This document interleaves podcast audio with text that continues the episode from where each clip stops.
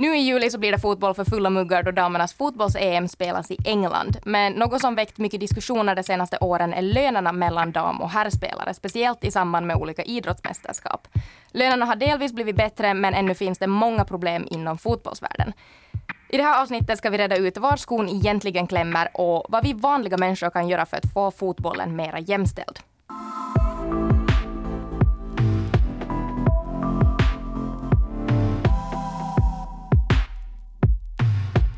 Men före vi nu gör något annat så måste vi ju börja med att säga hej Niklas. Hej! Ja, eh, nu är det så att Axel är på Lomma, så de kommande veckorna så kommer ni få, eller jag måste, höra på mig, Laura och Niklas.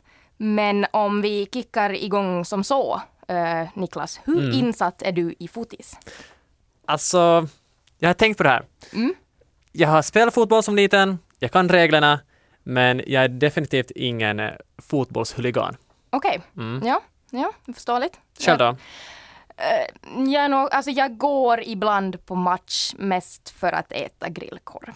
Mm. Men det är en bra orsak. Ja, men jag, sen också, jag vet inte riktigt att vågar jag få med för att jag blir oftast en börda för att fråga att vad är det där, är det där offside eller vad betyder offside och sånt Ja, här. precis. Ja, ehm, att inte är jag ju jätteinsatt. Nej. Men Mm, idag är vi experter. ja, precis. Jag, jag kan ju säga att jag inte är insatt, jag kan säga att jag inte var insatt. Exakt. Ja, nu är vi insatta. Ja. Ja. Eh, efter att precis återhämtat sig från hockey-VM, så nu är det dags igen att bänka sig i TV-soffan. Ja. I juli spelas det den europeiska fotbollsmästerskapen, alltså EM, Mm. i fotboll för damer. Och mästerskapet spelas ju i England och, och det är ju, ja, lite av eh, fotbollens hemland. Vad skulle du säga? Mm, ja, jag kan tänka mig. Jag vet att jag en gång har varit i England och jag direkt under några dagar där tvingades till en fotbollsstadion. Så att ja, Mm. nu är det ju, nu finns det gott om fotboll där. Ja, och huliganer. Eller och huliganer, ja man visste ju riktigt. Det kom faktiskt en match som jag var och se på i England och jag visste ju att vågar man gå in i vilken pub som helst. man ska lite akta sig kanske för vem man hejar på. Mm. Ja. Men det är liksom, det är stort där. Mm. Och det finska damlandslaget i fotboll, Mm. även kända som Helmarit, så de har ju flera matcher på kommande. Och det här mästerskapen i England skulle egentligen spelas förra året, men det blev ju inhiberat på grund av coronan och, Ja. och allt det där. Men nu är matchen snart igång och de eh, kickar igång den 6 juli och pågår hela juli månad. Jo, men i de här stora mästerskapen, eller i samband med de här stora mästerskapen, ja, det är vanligt med huliganer, men det blir också eh, högaktuellt att snacka om pengar. Mm. Och vi vet ju att det är mycket pengar inom fotbollen. Och snuskigt mycket pengar. Det är snuskigt mycket pengar. Men de här pengarna, de fördelas kanske inte helt jämnt då, då mellan fotbollen för herrar och damer. Japp. Och även om man skulle inte vara den här största fotbollsentusiasten, så det här spelar en stor roll för att Mm. fotbollen, vad är det? Det är kanske världens största sport. Ja. Ja. Och det, ja, som vi var inne på, mycket pengar. Så det berör ändå jättemånga och kanske reflekterar även samhället på något vis. Ja, faktiskt. Så det här har ju en eh, stor skillnad och det är ju väldigt aktuellt nu när Mm. EM kickar igång. Ja, det är det. Eh, och vi gick ju faktiskt in i det här avsnittet med några huvudfrågor. Eh, det vill säga varför tjänar just damerna mindre fyrk i fotboll än herrarna? Eh, vad krävs för att de ska börja tjäna lika mycket som herrarna? Och Mm. vad kan vi då så, så att säga vanliga människor göra? Men vi insåg ju att det kanske inte var just så skit för damerna fast det nog i flera fall är skit. Exakt. Men, men det är nu det här då vi ska reda ut att på vilket sätt är det skit fast det är inte skit men det är skit men det är inte skit. Ungefär ja. Ja, ungefär. Ja. Ehm, hur mycket pengar det då än finns i fotbollsvärlden så är den ju då långt ifrån perfekt. Eh, och de senaste åren så har man då valt att börja just fightas för att få det mer jämställt. Eh, till exempel strejker och bojkotter hör till de här taktikerna som fotbollsspelare har använt på de senaste åren för att just nå jämställda villkor inom fotbollen och, och de flesta ändringarna har gjorts de senaste fem åren. I princip så drog det en massiv snöboll igång 2017. Eh, Att eh, 2017 så gick då landslag efter landslag ut i kollektiv kamp för bättre villkor. Till exempel eh, Danmark bojkottade en landslagssamling och en VM-kvalmatch ställdes in. Alltså genom att inte delta eller? Ja. Okej. Eh, Irlands landslag hotade också med strejk, men och svenska landslaget hotar också med en bojkott och eh, Nigerias damer så de sitt strejka i protest mot då uteblivna ersättningar och bonusar och det här är ju då bara några exempel. Det är ju Mm. flera länder som har, har just bojkottat eller strejkat och, och protesterat på sitt sätt. Men frågan nu då är ju att varför är det så här? Varför måste damerna gå ut i kamp för att få samma lön som männen och, och varför är det just nu då som man börjar se resultat först? Mm. Och vi alla vet ju att siffror, de ljuger ju inte. Att det här löneskillnader mellan män och kvinnor, speciellt inom idrotten, det är ju ett statistiskt faktum. Mm. Och som vi var lite inne på, de här med pengarna. Mm. Eh, toppidrottare, hur de tjänar pengar, men också kring sponsorpengar och andra sådana reklamintäkter. Hela den här, ja egentligen ekosystemet Ja, av pengar. ja. ja det, fotbollen har ju ett eget ekosystem. Mm. Ja, men, Nej men det är ju det. Det är en livsstil, det är ett ekosystem. Har vi nästa slogan. Mm. Ja. Eh, historiskt har det ju varit så här att fotbollen, men också annan idrott, det har ju varit gjort och skapat för män. Jep. Det har eh, styrts av män och ja, hela det här organiserat av män. Det är 2022, mycket har hänt, men situationen är ju ännu, hur ska man säga, Det enda jag kommer på är tafatt. ja, tappar. Men 2022, det råder ännu stora skillnader ja. inom eh, toppidrotten. Och som ett exempel eh, så är det Fifa-styrda fotbolls-VM, så ojämlikheten eh, i fotboll för damer och herrar är väldigt stor. Okej, Och, ja. och den totala prispotten för 2018 för herrar var 330 miljoner euro. Det är mycket fyrk det. Men det är mycket pengar. Det är mycket pengar. Det är Jo. det. Och det vinnande laget som vann VM då, Frankrike, fick eh, omkring eh, 31 miljoner euro av den totala pengapotten. Ett år senare, Mm. då det var VM i fotboll för damer, så var det prispotten, alltså den totala prispotten, så var den nu 30 miljoner för damer. Och då fick det vinnande laget, det amerikanska laget som vann då VM i fotboll för damer, 3,3 miljoner euro. Så låt mig sammanfatta det här nu. Alltså, herrlaget vann 30 miljoner, damlaget vann 3 miljoner. Snyggt. Det är ganska slående siffror. Ja, det är det. Mm, Och nu är ju också, nu är ju tre miljoner mycket. Men nu ska jag ju också bli arg om någon annan fick så mycket mera. exakt. Piss. Nej. Piss! Men det här utvecklingen går framåt. Eh, nu har vi ju EM Mm. eh, för damer i fotboll här på kommande, men också i slutet av året är det VM i Qatar för herrar. Och där till exempel är hela pengapotten nu uppgår till 400 miljoner. Nå, här kommer ju jag som då inte är fotbollsentusiast så att jag är ju så att men det finns mycket bättre saker man skulle kunna göra med de här pengarna. Men jag ska Mm. sluta vara den där moraltanten nu och bara gå vidare. Ja. Ehm, ja, det är mycket pengar. Eh, och där visar ju också siffror från 2019 att den bäst betalda manliga fotbollsspelaren, alltså Lionel Mm. Messi, hade en årsinkomst på nästan 130 miljoner euro. En Medan då- årsinkomst. en årsinkomst. Mm. Ja. May make the hustle. Nej, naja. jag vet inte riktigt. Nåja, medan den då bäst betalda kvinnliga fotbollsspelaren Ada Hegerberg hade en årsinkomst på omkring 400 000 euro. Alltså 0,3 procent av Messis inkomst. Och här Oj. finns ju lite andra saker som räknas in. Det var ju Mm. all årsinkomst och han är väl någon sån här Pepsi-jotto eller något. Ja, Mm. här. Det finns ju annat som räknas in också.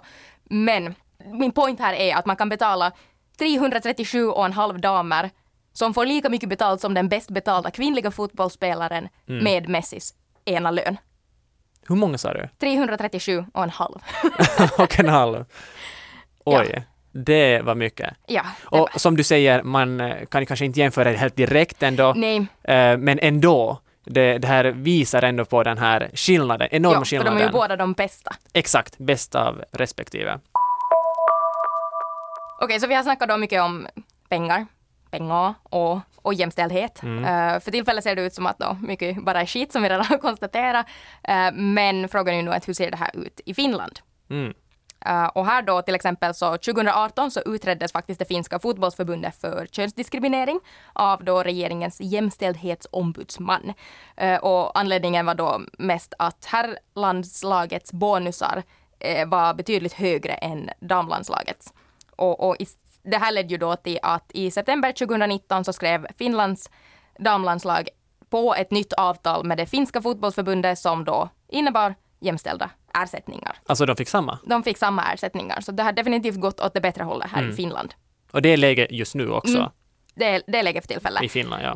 Ja, eh, där också så lyssnade jag faktiskt på Tim Sparvs, alltså den där tidigare fotbollsspelaren i landslagets eh, sommarprat från 2020 och där pratade han också mycket om just jämställdheten inom fotboll och det här var ju då också efter de här lika ersättningarna. Men han konstaterar också att det ännu finns mycket att göra för Finlands fotboll. Eh, Men vi kommer att komma in på det lite senare. Mm. För att snacka med någon som eh, faktiskt spelar i landslaget i Helmarit, Mm. så vi har snackat ju med Anna Westerlund Yep. om det här och hennes tankar kring hela den här eh, skillnaden och ojämlikheten inom fotbollen idag. Den internationella fotbollsvärlden har tagit mera kliv framåt än vad, vad finländska fotbollen har gjort. Eh, där är det många storklubbar som har tagit damfotbollen nu in i, i sina klubbar och, och gjort dem till, till en gemensam klubb och, och då blir ju resurserna också liksom allt från omklädningsrum och träningsmöjligheter och, och pengarna blir liksom, det blir mer jämlikt på det, på det sättet. Men på den finländska nivån så absolut, det har tagits, det har tagits steg. Eh, nu om man bara ser på, på landslaget också från 2009, första EM som jag var med och nu är jag på mitt tredje EM 2022.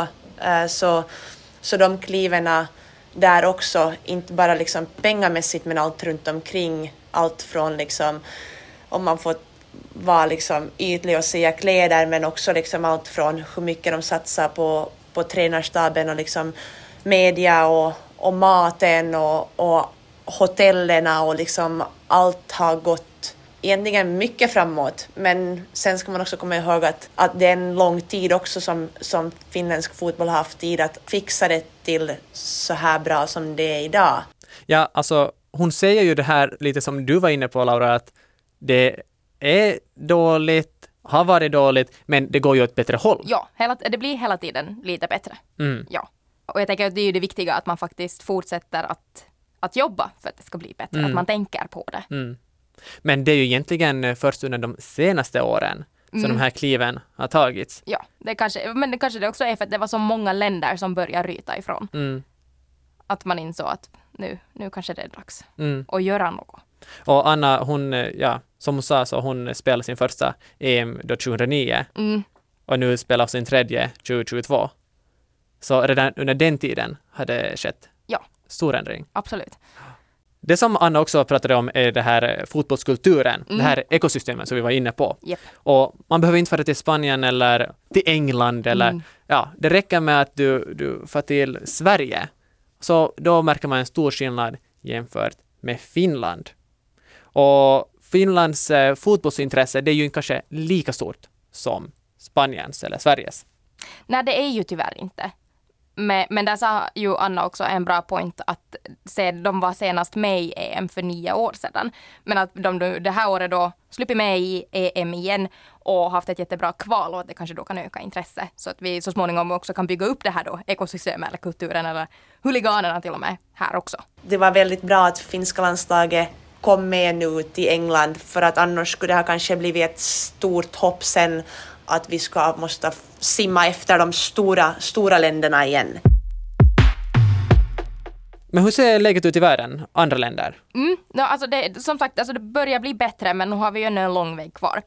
Eh, Men eh, till exempel hösten, då 2017, då mycket börjar rulla, så meddelar Norges fotbollsförbund som första i världen att damerna och herrarna från och med 2018 skulle få helt jämställda ersättningsnivåer. Var Norge först? Norge var först. Okej. Eh, och sen våren 2018 så följde då Nya Zeeland i Norges fotspår eh, för, för jämställda villkor. Eh, och det gällde inte bara de här ersättningsnivåerna heller, utan också att just damerna också skulle få resa i, i sån här business class som herrarna och de skulle få tillgång till, till samma program kring mental och fysisk hälsa efter sina karriärer och sånt här. Så det, det, det är ju mycket som också, det är ju bara just pengarna, utan det är ju mycket andra, andra fördelar som herrarna har haft som damerna inte har haft. Men Norge var först då? Norge var först ja. Och efter det så har då många länder följt samma spår. Eh, länder som har lika lön för herrar och damer i fotboll är just bland annat nu Finland, Sverige, Norge och Island som kaxigt nog uttrycker det som att de följer den här lagstiftningen om lika lön för likvärdigt arbete. Vilket ju makes sense, det är ju klart alla ska göra det. Varför skulle det ha någon skillnad för fotboll? Exakt. Ja. Men eh, Finland, Sverige, Norge och Island. Mm. Danmark då? Japp. Eh, det, här, det här är en faderulla för sig. Eh, det var så, gott, så gott som omöjligt att hitta ett svar på nätet om Danmark och lika lön i fotbollen. Så jag ringde deras fotbollsförbund och frågade om de då erbjuder lika löner åt män och kvinnor. Och det här var ju eh, lite traumatiskt för mig för det, var, det kändes som att de make, jag vet inte. Jag, Pratar du svenska? Nej, jag pratar faktiskt engelska. Okej. Jag vågar inte ta det på svenska. Men, men de liksom skickade runt telefonen och hade mig ju upprepa och jag var sådär att liksom, varför kan inte ni bara svara på den här enkla frågan? Men sen sist och slutligen så fick jag då tag på deras kommunikationschef som fint, eh, ja, konstatera att de inte har ett svar på det för att de, deras system är annorlunda och att de har löner och bonusar och bla, biljetternas intäkter och så vidare. Att det inte går att jämföra. Så summa summarum, de har inte samma lön. Nej. Mm. Måste man ju tolka det som. Ja. Ja, det är ju lite, alltså tyvärr var ju deras svar lika otydligt som deras språk. nej men det, jag Men- skojar, men- jag tycker, alltså inte, nej jag skojar inte, jag står för det, men jag tycker att eh, de har gulligt språk. ja, absolut. Men sen också andra länder som då har samma lön är USA, Brasilien, Australien, Nya Zeeland som konstaterat, eh, England och Nederländerna. Och sen också de senaste som införde lika lön för damerna och herrarna var faktiskt Spanien nu i början av sommaren. Och då är det ju kanske så här att de här stora fotbollsländerna, det här England Och och, Brasilien, Spanien, Brasilien, ja. så där är det kanske ännu viktigare, fast det är viktigt överallt, men jag tänker att, Ja, för att de har sånt inflytande ja sen. exakt, Och här kan jag också konstatera att det här är ju sen inte en definitiv lista. Det finns säkert ännu länder som ger lika lön, men att här är just några exempel. Så don't come at me. Mm. För att jag kanske har glömt ditt favoritland. Okej, men så det är då de stora förbunden och organisationerna som i de flesta fall har makten om lönerna. Men frågan är ju då att vad kan vi göra, vi just vanliga människor, för att göra fotbollen mer jämställd? Mm. Jag har snackat med Filip Saxén som är sportchef på Hufvudstadsbladet och han säger att eh, den här förändringen, det börjar på gräsrotsnivån, där med knattefotbollen. Okej, men på vilket sätt menar då, då Filip att eh, det har just med knatteligan att göra? Nå, det är ju så här att eh, man spelar ju fotboll på alla nivåer. Mm. Allt från toppnivå till, ja, Lauras nivå. Laura, din nivå. Men där egentligen som förändringen börjar är ju på det här med föräldrarna som står längs med fotbollsplanen, ser de här små, små, små varelserna som springer efter Mm. Men de, de, de föräldrarna är nog de där äkta huliganerna. De Det är de. skriker ”Spring nu Benjamin!” Andra hållet!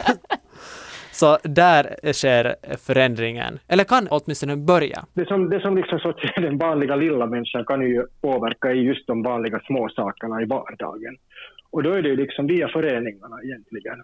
Och från föreningarna kan det sen, sen liksom, om vi fostrar föreningarna och, och juniorerna där att tänka på ett helt annat sätt än vad, vad man har tänkt på alltid.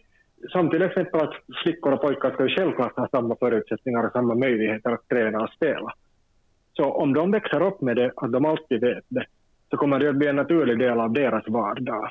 Och när de blir större spelare, kanske tränare, kanske ledare, kanske blir ordförande i sin klubb, kanske sen flyttar till förbundet, kanske sen flyttar till internationella förbundet, så då är det människor som har vuxit upp med det här hela tiden och det är en självklarhet för dem. Och då kommer det ju att ändras. Så det som vi kan göra är egentligen att påverka vår nära, nära krets, som egentligen alla andra saker som vi också vill, vill liksom påverka och kanske förändra, så är ju det här att liksom vara aktiv och varje gång man ser någonting, varje gång man upplever någonting som, som man själv tycker att det här, det här är inte, inte okej, det här är inte rättvist. Så ta upp det, säg det, försök att påverka på, på, på det sätt man kan. Men när tillräckligt många människor gör det, så då kommer den där stora förändringen också att komma. Inte, inte, kan, inte kan vi liksom som vanliga fotbollsvänner eller, eller fot, liksom fotbollsföräldrar eller vad vi än är, så inte kan vi påverka det som sker på internationell nivå. Knappt ens på, på, på liksom högsta nivån i Finland. Utan vi måste påverka där vad vi kan påverka. Okej, men för att också gå tillbaka till det här just Tim Sparvs sommarprat, för där lyfter han ju också fram att vad som behövs just för att lyfta eh, fotbollen för damerna till nästa nivå. Och, och han konstaterar just att eh, just bättre resurser, högre ersättning och en proffsigare vardag. Och det är just den här proffsigare vardagen, till exempel, som de man då hade fått börja flyga också i business class som herrarna och sånt här. Eh, Så till exempel också Irlands landslag avslöjade att de fick dela på träningsoveraller och de tvingades också byta om på offentliga toaletter.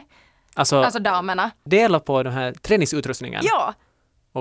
Och tänk, ja, nej, alltså, och det, och just det här också, liksom, på något sätt förnedringen av att inte ens ha ett omklädningsrum. Mm. Man är inte ens värd ett omklädningsrum. Och sen också just det här att, sen nämnde han just också det här med att just medierna ska vara med och sätta just fokus på kvinnliga idrottare också i allt större utsträckning och att vi också just behöver skapa intresse och flera kvinnliga förebilder för de här knatteligan också. Mm. För jag tycker att, eller oftast är det ju de här männen som lyfts upp att åh, Messi, okej, det var typ! Mm, ja.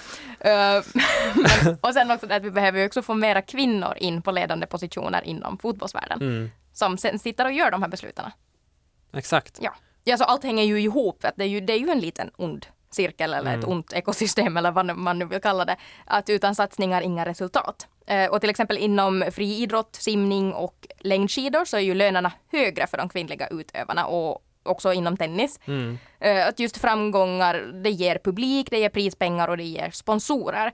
Eh, och, och just elitidrottare, så de tjänar då så mycket som publiken tillåter dem att tjäna. Skillnaderna är inte bara kopplade till kön utan också till vilken idrott det handlar om. Alltså olika grenar har ja. det, ja, olika Ja till, situationer. ja, till exempel just de här kvinnornas skidning drar in massa pengar. Eh, och, och, men där är ju det att fotboll omsätter ju enorma summor varje år medan då till exempel få manliga bågskyttar kan försörja sig på sin idrott. Att till exempel, jag har ju inte hört en enda som är taggad på VM i bågskytte. Nej, det har jag inte heller. Så det, det är inte ju alltid liksom att bara för att man är man inom en idrott som man drar in massa pengar. Att Nej. det, allt, det beror ju också såklart mycket på vad det är för sport eh, och, eller så här gren och allting. Exakt. Ja. Men så det finns sådana idrottsgrenar, sportgrenar som är bättre För kvinnor, ja, för, eh, ja, för kvinnor och så finns det sådana som sämre. tydligen ja. Ja. Men sen är det ju också det att, eh, som inte vi kan undgå, är ju att medierna och marknadskrafterna har en allt större makt också när Mm. det kommer till det här. Men här kommer vi också in på den här klassiska eh, frågeställningen. Vad kom först? Eh, Var det ägget eller hönan? Eller var det ja, Ja. hönan eller ägget?